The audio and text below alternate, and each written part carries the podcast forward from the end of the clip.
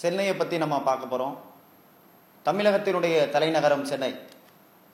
இந்தியாவில் இருக்கிற முக்கியமான நகரங்களில் ஒன்று தான் சென்னை. ஒவ்வொரு வருஷமும் ஆகஸ்ட் இருபத்தி ரெண்டாம் தேதி சென்னை நாள் அப்படின்னு சொல்லி ஒரு நாளை அனுசரிக்கிறாங்க. அதாவது சென்னைக்கு முந்நூற்றி எண்பது வயசாயிடுச்சு அப்படின்னு அதில் அவங்க சொல்கிறாங்க இந்த சென்னை அப்படிங்கிறத பற்றி நம்ம நிறைய தெரிஞ்சுக்கணுங்க.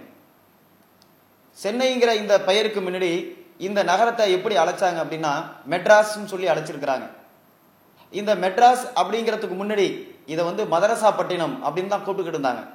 ஏன் மதரசாப்பட்டினம் அப்படின்னு கூப்பிட்டாங்கன்னா இந்த நகரத்தை சுற்றி முழுக்க முழுக்க முஸ்லீம்களே வாழ்ந்துருக்கிறாங்க அந்த காலத்தில். முஸ்லீம்கள் வாழக்கூடிய பகுதிகளெல்லாம் பார்த்தீங்கன்னா மதரசாக்கள் நடத்துவாங்க. அதாவது பள்ளிக்கூடங்களே நடத்துவாங்க.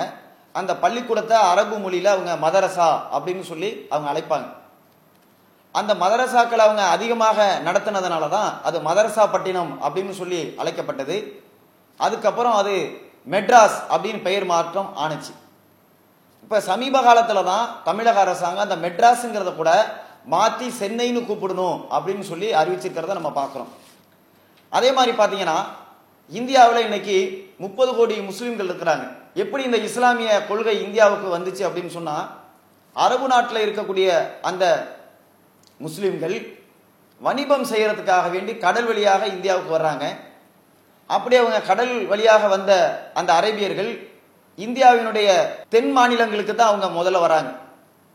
அப்படி அவங்க வந்ததில் ஒரு மாநிலம் தான் கேரளா. இன்னைக்கு கூட பார்த்தீங்கன்னு சொன்னால் கேரளாவில் வந்து ஆயிரம் ஆண்டுகளுக்கு முன்னாடி பழமையான ஒரு பள்ளிவாசல் ஒன்று இருக்குது. அதாவது சேரமான் பெருமாள் அப்படின்னு சொல்லி ஒரு மன்னர் அந்த கேரளாவில் ஒரு குறிப்பிட்ட பகுதியை ஆட்சி பண்ணார். அவர் இந்த அரபிகளோடு ஏற்பட்ட அந்த பழக்கத்தில் இஸ்லாத்தை ஏற்றுக்கொண்டு அவர் தான் இந்த பள்ளிவாசலை அந்த காலத்தில் கட்டியிருக்கிறார். அது இன்னைக்கும் இருக்குது. ஆயிரம் ஆண்டுகளுக்கு முன்னாடியே இஸ்லாம் வந்து இந்தியாவுக்கு வந்திருக்குது அப்படிங்கிறதுக்கான ஒரு சான்றாக இருக்குது. அதே மாதிரி தமிழகத்தில் பார்த்தீங்கன்னா இவங்க எங்கெல்லாம் இந்த கடல் வழியாக வந்து வியாபாரம் செஞ்சாங்க தொடர்பு வச்சுக்கிட்டாங்க இந்த அரபியர்கள் அப்படின்னா குமரி மாவட்டத்தில் இருக்கிற தேங்காய்பட்டினம் ராமநாதபுரத்தில் இருக்கிற துண்டி கீழக்கரை பரங்கிப்பேட்டை காயல்பட்டினம் அதிராம்பட்டினம் மண்ணடிப்பட்டினம். இப்படி அரபு நாட்டிலிருந்து வந்த அந்த முஸ்லிம்கள் இதிலெல்லாம் வந்து வியாபார தொடர்பை ஏற்படுத்தியிருக்கிறாங்க. மண்ணடிப்பட்டினம்னா என்னன்னு கேட்குறீங்களா இன்னைக்கு சென்னையில ரொம்ப முக்கியமான பகுதியாக பார்க்கப்படுற மண்ணடி தான் தலைமை நீதிமன்றம் இருக்கக்கூடிய அந்த பகுதி தான் மண்ணடி.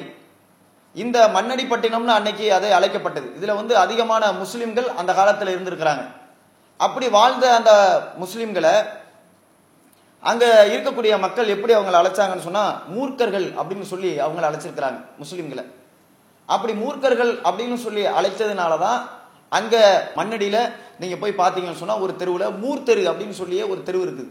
அந்த மூர்க்கர்கள்ங்கிறது தான் மருவி என்ன செஞ்சுருக்கிறாங்கன்ட்டா மூர்த்தெருவாக அது மாறி இருக்கிற காட்சியை பார்க்குறோம். அப்போ சென்னையில் வந்து முஸ்லீம்களுக்கு எவ்வளோ பெரிய தொடர்புகள் இருக்குதுங்கிறத நம்ம இதிலிருந்து நம்ம புரிஞ்சு கொள்ளலாம் இன்னைக்கு கூட பாருங்களேன் சென்னையை நீங்கள் சுற்றி வந்தீங்கன்னா வளம் வந்தீர்கள்னு சொன்னால் பெரிய பெரிய பில்டிங்கெல்லாம் இருக்கும் கட்டிடங்கள். ஆரம்ப காலங்களில் கட்டப்பட்ட கட்டிடங்கள். அந்த கட்டிடங்கள்லாம் மினாராக்கள் சுமந்திருக்கக்கூடிய கட்டிடங்களாக நீங்கள் பார்க்கலாம். அதாவது பள்ளிவாசலில் பார்த்தீங்கன்னா நாலு பக்கமும் வந்து ஒரு தூண் மாதிரி கிளம்பி இருக்கும். கிளம்பியிருக்கும் அதை வந்து மினாராக்கள்னு சொல்லுவாங்க. அது மாதிரி சென்னையில் நீங்கள் சுற்றுப்ப சுற்றி பார்க்கக்கூடிய இடங்களில் பெரிய பெரிய கட்டிடங்களாக இருக்கக்கூடிய அந்த கட்டிடங்கள் எல்லாம் மினாராக்கள் இருக்கும். இதெல்லாம் வந்து நவாபுடைய காலத்தில் கட்டப்பட்ட ஒரு கட்டிடங்கள். சென்னையில் முக்கியமான அடையாளங்களாக இந்த கட்டிடங்கள்லாம் இன்னைக்கு பார்த்துக்கிட்டு இருக்கிறாங்க. உதாரணத்துக்கு சொல்கிறாங்க இன்னைக்கு நீதிமன்றம் இயங்கக்கூடிய அந்த பில்டிங் இருக்குது. அந்த பில்டிங் பில்டிங்கை சுற்றி பார்த்தீங்கன்னாக்கா மினாராக்கள் இருக்கும். முஸ்லீம்களுடைய அந்த கட்டிடக்கலை அதில் ஏற்படும்.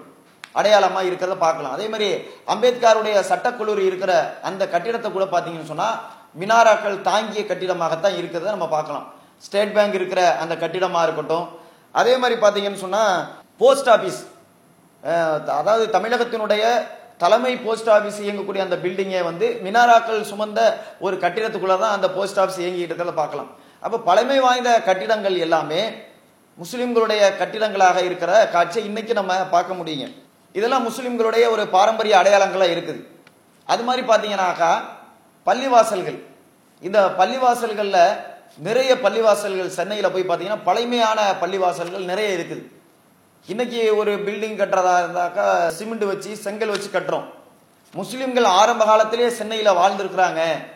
பல நூறு ஆண்டுகளுக்கு முன்னாடியே முஸ்லீம்கள் வாழ்ந்திருக்கிறாங்கிறதுக்கான அடையாளங்களாக பள்ளிவாசல்கள் இன்னைக்கு இருக்கிறத பார்க்குறோம். பல ஏரியாக்களில் போய் பார்த்தீங்கன்னா அந்த பள்ளிவாசல்கள்லாம் கருங்கல்லால் கட்டப்பட்ட பள்ளிவாசலை நீங்கள் பார்க்கலாம். இப்போ குறிப்பாக நம்ம சொல்றதா இருந்தாக்கா மண்ணடியில் வந்து ஒரு பள்ளிவாசல் இருக்கு மஸ்ஜிது மாஹ்மூர். அதாவது மண்ணடியில் இருக்கக்கூடிய பள்ளிவாசல் பேர் மஸ்ஜிது மாஹ்மூர் இந்த பள்ளிவாசலுக்குள்ளே போய் பார்த்தீங்கன்னாக்கா முழுக்க முழுக்க அது வந்து கருங்கல்லால் கட்டப்பட்ட பள்ளிவாசலாக பார்க்கலாம். அப்போ பழமையான பள்ளிவாசலாக கட்டப்பட்டிருக்கிறதன் மூலமாக சென்னையில் பூர்வீக குடிகளாக ஆரம்ப காலங்கள்லேருந்தே முஸ்லீம்கள் இருந்திருக்கிறாங்க அப்படிங்கிறத நம்ம தெரிஞ்சு கொள்ள முடியும். இப்போ பாருங்களேன் சென்னையில் பல நகரங்கள் இருக்குது. பல நகரங்களுக்கு பெயர் வச்சிருக்கிறாங்க. இந்த பெயரெல்லாம் முஸ்லீம்களை அடிப்படையாக வைக்கப்பட்ட பெயராக இருக்கிறதுங்கிறத நம்ம வரலாற்றிலேருந்து பார்க்கலாம். உதாரணத்துக்கு சொல்கிறதா இருந்தால் ஆயிரம் விளக்கு தௌசண்ட் லைட் அப்படின்னு சொல்லி ஒரு பகுதி இருக்குது. இந்த பகுதியை தெரியாதவங்களே யாரும் சென்னையில் இருக்க முடியாது. இந்த ஆயிரம் விளக்குங்கிறது ஏன் இந்த பகுதிக்கு பெயர் வந்துச்சு அப்படின்னு சொன்னால் அங்கே ஒரு பள்ளிவாசல் ஒன்று இருக்குது. அந்த பள்ளிவாசலுடைய பெயர் வந்து அப்பாஸ் ஹசூர்கானா மசூதி அப்படின்னு சொல்லி அந்த பள்ளிவாசலுடைய பெயர். இந்த பள்ளிவாசலுக்கு பக்கத்தில் தான் நவாபு வந்து அவருடைய வீடும் அங்கே இருக்குது. அப்போ இந்த பள்ளிவாசலுடைய எதிர்த்தாப்புல ஒரு சாலை நீண்ட ஒரு சாலை இருக்குது. அந்த சாலையை சுற்றி நிறைய திருடு திருட்டு போயிட்டு இருக்குது அந்த காலத்தில். அப்போ அந்த பள்ளிவாசல்ல இருந்து கிட்டத்தட்ட இரண்டரை கிலோமீட்டருக்கு அந்த நவாப் என்ன பண்ணுறாருன்னா முழுவதுமாக வெளிச்சம் கிடைக்கணும் திருட்டு பயம் இல்லாமல் அந்த மக்கள் வாழணும் அப்படிங்கிறதுக்காக வேண்டி அதை கிட்டத்தட்ட ஆயிரம் விளக்குகளை வந்து அந்த பள்ளிவாசலை சுற்றி இரண்டரை கிலோமீட்டர் அளவுக்கு அந்த லைட்டை வந்து எரிய விடுறார். விளக்குகளை அமைக்கிறார். அந்த கிராம மக்கள் பயன்பெறணும் பாதுகாப்பாக இருக்கணுங்கிறதுக்காக நவாபு செய்யக்கூடிய ஏற்பாடு. அதுதான் ஆயிரம் விளக்கு அப்படின்னு சொல்லி அழைக்கப்பட்டது அந்த பகுதியை. அதுதான் பிற்காலத்தில் என்ன ஆயிடுச்சுன்னு சொன்னாக்கா தௌசண்ட் லைட் அப்படின்னு சொல்லி மாறி இருக்குன்னு சொல்லி வரலாற்று குறிப்பில் நம்ம பார்க்குறோம். அதே மாதிரி பார்த்தீங்கன்னா இன்னைக்கு முஸ்லீம்கள் இந்த சென்னையை பூர்வீகமாக கொண்டிருந்தார்கள் வாழ்ந்தார்கள். அவர்களுடைய அடையாளம் தான் மெட்ராஸ் சென்னை அப்படிங்கிறத பல வரலாற்று குறிப்பிலிருந்து நம்ம பார்க்க முடியுங்க. இன்னைக்கு மயிலாப்பூர் அப்படின்னு சொல்லி சென்னையில் இருக்கிற ஒரு பகுதி.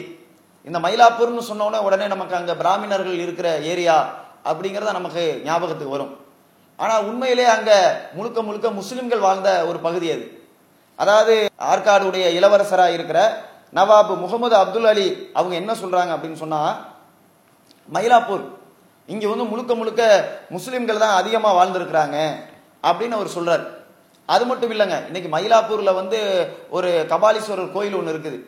அதோடைய தெப்பக்குளம் ஒன்று இருக்குது. இந்த தெப்பக்குளம் இந்த அமைந்த அந்த இடம் வந்து நவாபுகளுக்கு சொந்தமானது. அதாவது முஸ்லீம்களுக்கு சொந்தமான ஒரு இடம். அவங்க தான் அதை வந்து என்ன பண்ணியிருக்காங்கன்னா அந்த கோயிலுக்கு வந்து அவங்க அப்ப அந்த காலத்துல வழங்கியிருக்கிறாங்க. இதுல முகமது அலி கான் வாலாஜா வாலாஜா ரோடு அவர் கொடுத்தது. நம்ம கபாலீஸ்வரர் கோயிலோட பாண்ட் வந்து முகமது அலி கான் கொடுத்தது. அண்ட் திருச்சியில இருக்கிறவங்களோட saint Joseph college bishop college and இப்போ இருக்கிற தலைமைச் செயலகம் அவங்களோட சொந்த வீடு. அங்க இருந்து அவங்கள டாக்டர் ஆஃப் லேப்ஸ் மூலமா வெளியில பண்ணிருக்கீங்க பண்ணிட்டு இருக்கேன் சார் பண்ணிட்டு இருக்கீங்க ஆப்ஷன் பி ஆர்காட் அதனாலதான் இன்னைக்கும் அந்த கோயில்ல திருவிழாக்கள் எடுக்கும் பொழுது அந்த பாரம்பரியமாக அதை வந்து ஒரு அந்த முஸ்லீம் குடும்பத்தில் உள்ள அவங்கள கூப்பிட்டு அவங்களுக்கு ஒரு முதல் மரியாதை மாதிரி செஞ்சுட்டு தான் அந்த திருவிழாவை அவங்க துவங்குற காட்சியை நம்ம பார்க்குறோம். அப்போ பாரம்பரியமாக முஸ்லீம்கள் வந்து பூர்வீகமாக இந்த சென்னையை கொண்டிருக்கிறார்கள் அப்படிங்கிறத நம்ம தெரிஞ்சு கொள்ள முடியும். அதே இப்போ ஜார்ஜ் கோட்டைன்னு நம்ம சொல்லிட்டு இருக்கோமே செந்தாஸ் ஜார்ஜ் கோட்டை. இந்த ஜார்ஜ் கோட்டை கூட யாரோட நீங்கள் நினைக்கிறீங்க? இன்னைக்கு தலைமைச் செயலமாக இயங்கி கொண்டிருக்கிற இந்த ஜார்ஜ் கோட்டை நவாபுடைய வீடாக இருந்திருக்கிறது. தலைமைச் செயலமாக இன்னைக்கு எது இயங்கிட்டு இருக்குதோ அது வந்து நவாபுடைய வீடாக தான் அந்த காலத்தில் இருந்திருக்கு. அதுக்கப்புறம் தான் ஆங்கிலேயர்கள் இந்த பகுதியை கைப்பற்றி அதை ஜார்ஜ் கோட்டைன்னு சொல்லி அவங்க மாற்றிக்கிட்டாங்க அப்போ இன்னைக்கு போய் நீங்கள் தலைமைச் செயலகம் போய் பா- பார்த்தீங்கன்னா தெரியும். அதில் எவ்வளவு ரூம் இருக்குது. ஒவ்வொரு ரூமும் ஒவ்வொரு அமைச்சர்களுக்காக வேண்டி இலாக்காவுக்காக வேண்டி அதை ஒதுக்கியிருப்பாங்க பிரம்மாண்டமான ஒரு கட்டிடம் அது. இந்த பிரம்மாண்டமான ஒரு கட்டிடம் ஒருத்தருடைய வீடாக இருந்துச்சுன்னு சொன்னால் அப்ப அது முஸ்லிம்கள் எப்படி அந்த பகுதி முழுவதுமாக நிறைந்திருப்பாங்கன்னு நீங்கள் நீங்க பாருங்க. தௌசண்ட் லைட்லாம் அதுக்கு பக்கத்துல தான். மண்ணடியும் இந்த ஜார்ஜ் கோட்டைன்னு சொல்லக்கூடிய இந்த தலைமைச் செயலத்துக்கு பக்கத்துல தான் இருக்குது. இப்படி முஸ்லிம்கள் அதிகமாக நிறைந்த ஒரு பகுதி தான் இந்த ஜார்ஜ் கோட்டை அப்படிங்கிறத நம்ம அழைக்கக்கூடிய இந்த பகுதி. அது மட்டும் இல்லை தண்டையார்பேட்டைன்னு இப்போ நம்ம சொல்கிறோம் சென்னையில். இந்த தண்டையார்பேட்டைங்கிறது ரொம்ப சென்னையில் பழமை தமிழை பேசக்கூடிய ஒரு அருமையான பகுதி அது. இந்த பெயர் கூட எப்படி வந்துச்சு அப்படின்னு சொன்னா ராமநாதபுரத்திலிருந்து அதாவது தொண்டியை வந்து சொந்த ஊராக கொண்ட ஒரு முஸ்லீம் ஒருத்தர் அதாவது குன்னங்குடி மஸ்தான் சாஹிப் அப்படின்னு சொல்லி ஒருத்தர் வந்து என்ன பண்றாருன்னா தொண்டியை சார்ந்தவர். அவர் வந்து அந்த பகுதியில் குடியேறுகிறார் அந்த பகுதியில் வாழ்றார். அவர் தொண்டிலேருந்து வந்ததுனால தொண்டியார்னு சொல்லி அவர் அழைச்சிருக்கிறாங்க. அது கொஞ்ச காலத்தில் தொண்டியார் பேட்டை அப்படின்னு சொல்லி மாறிதான் அது இன்னைக்கு தண்டையார்பேட்டையாக அது மருவி இருக்குது அப்படின்னு சொல்லி வரலாற்றில் நம்ம பார்க்கணும். எந்த அளவுக்கு முஸ்லிம்கள் ஒரு பகுதியோடு கலந்து அந்த ஏரியாக்களில் வாழ்ந்துருக்கிறாங்க அப்படிங்கிறதுக்கான அடையாளம். இன்னைக்கு நம்ம பார்க்கக்கூடிய கோடம்பாக்கம் இருக்குதே. இந்த கோடம்பாக்கம் அப்படின்னு சொன்னாலே அது வந்து சினிமாக்காரர்கள்லாம் இருக்கிற ஒரு பகுதி அப்படின்னு இன்னைக்கு நம்ம விளங்கி வச்சிருக்கிறோம். இந்த கோடம்பாக்கம்ங்கிற இந்த பகுதிக்கு இப்படி பெயர் வர்றதுக்கு காரணம் என்ன அப்படின்னு சொன்னா முஸ்லீம்ல நவாப் என்று சொல்லக்கூடிய ஒருத்தர் அவர் என்ன பண்றாருனாக்க குதிரை வளர்க்குறார் இந்த குதிரையை வந்து அதை கட்டி போட்டு அதுக்கு உணவு கொடுப்பாங்களா இல்லையா? அப்படி உணவு கொடுப்பதற்காக அந்த பகுதியில தான் ஒரு குதிரையை குதிரையை கட்டி போட்டு வளர்த்துருக்கிறார். அந்த குதிரைக்கான உணவு அளிச்சிருக்கிறார். இதை வந்து அவங்க மொழி அவங்க எப்படி கூப்பிடுவாங்க அப்படின்னு சொன்னாக்கா கோடா பேக் அப்படின்னு சொல்லி தான் கூப்பிடுவாங்களா. அதாவது குதிரைக்கான பசி தீர்க்கும் இடம்னு அர்த்தமா இருக்கு கோடா பேக் அப்படின்னு சொன்னா குதிரைக்காக பசி தீர்க்கக்கூடிய இடம் அப்படின்னு சொல்லி அதை அழைச்சிருக்கிறாங்க. அதுதான் நாளடைவில் கோடம்பாக்கம் கோடா பேக்க தான் கோடம்பாக்கமாக திரும்பி அது என்ன செஞ்சிருக்குதான்னு சொன்னால் மருவி வந்திருக்குது அப்படின்னு வரலாற்றில் நம்ம பார்க்குறோம். அது மட்டும் இல்லை சேப்பாக்கம் இருக்குதே இந்த சேப்பாக்கம் கூட எப்படி? அதுவும் முஸ்லிம்களோட தொடர்புபட்ட ஒரு பகுதி தான் சென்னையில் நீங்கள் இப்போ நான் சொல்லக்கூடிய எந்த பகுதியாக இருந்தாலும் இந்த பகுதியெல்லாம் தெரியாதவன்னு ஒருத்தர் சொல்லவே முடியாது. இந்த பகுதிக்கெல்லாம் நான் போனதே இல்லை அப்படின்னு யாருமே சொல்ல முடியாது. ஏன்னா இதெல்லாம் ஒரு முக்கியமான பகுதி. இந்த பகுதியில் இந்த பெயர் வருவதற்கு காரணமாக இருந்தவர்கள் எல்லாருமே முஸ்லீம்கள் தான். அங்கே வாழ்வதை வைத்து அதை அடையாளமாக அவங்களை அழைக்கிறாங்கன்னு சொன்னால் அப்போ எந்த அளவுக்கு அங்கே முஸ்லீம்கள் நிறைந்து வாழ்ந்திருப்பாங்க? சேப்பாக்கம் அப்படிங்கிறத உருது மொழியில் எப்படி கூப்பிடுவாங்க அப்படின்னு சொன்னால் சேபேக் அப்படி தான் கூப்பிடுவாங்க ஆரம்பத்தில். அந்த சேப்பாக்கம்ங்கிற இந்த பகுதியை வந்து ஆரம்ப காலத்தில் சேபேக் அப்படின்னு தான் கூப்பிட்டுருக்குறாங்க. அப்போ சேபேக் அப்படின்னு சொன்னால் அதுக்கு என்ன அர்த்தம் அப்படின்னா ஆறு தோட்டங்கள் அப்படின்னு அர்த்தம். தமிழில் ஆறு தோட்டங்கள்னு அர்த்தமா.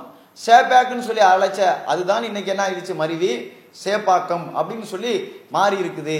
அப்படிங்கிறத நம்ம பார்க்குறோம். அதே மாதிரி சைதாப்பேட்டை. சைதாப்பேட்டைனா என்ன? இந்த சைதாப்பேட்டை தெரியாதவங்களே இருக்க முடியாது. அந்த அளவுக்கு இன்னைக்கு பார்த்தீங்கன்னா வெள்ளம் சென்னையில் ஏற்படும் பொழுது இந்த சைதாப்பேட்டையெல்லாம் கடுமையாக பாதிக்கப்பட்ட ஒரு பகுதி. இந்த சைதாப்பேட்டைங்கிற பெயர் வரத்துக்கு காரணம் என்ன அப்படின்னு சொன்னால் ஒரு சையது அகமது கான் அப்படின்னு சொல்லி ஒருத்தர். அவர் குதிரை வளர்க்குறார். குதிரை வளர்க்குறதுங்கிறது வந்து முஸ்லீம்களுடைய பாரம்பரிய தொழில் அது ஒரு தொழில். முஸ்லீம்களில் ஒரு குறிப்பிட்ட மக்கள் வந்து குதிரை வளர்த்தாங்க ஆரம்ப காலங்களில். அதனால் குதிரை வள குதிரையை வளர்க்குறவங்களெல்லாம் ராவுத்தர்னு சொல்லி அழைப்பாங்க அவங்க. அப்போ அந்த மாதிரி பாருங்களேன் இதில் தன்னை சைதாப்பேட்டையில் வந்து சையத் அகமது கான் சொல்லக்கூடிய ஒரு முஸ்லீம் குதிரையை வளர்க்குறாரு. அந்த குதிரையை வந்து அவர் கடத்தி கொண்டு போகிறதுக்காக வேண்டி அடையாறுல வந்து அடையாறு இருக்குது அந்த ஆறு. அந்த ஆற்றின் அருகே குறுக்கே வந்து என்ன பண்றாருன்னா ஒரு தரை பாலம் அமைக்கிறார். இந்த தரை பாலத்தை வந்து அமைச்சு அந்த ஆத் அந்த ஆற்றை கடந்து இந்த குதிரையை அவர் அழைச்சிட்டு போறார்.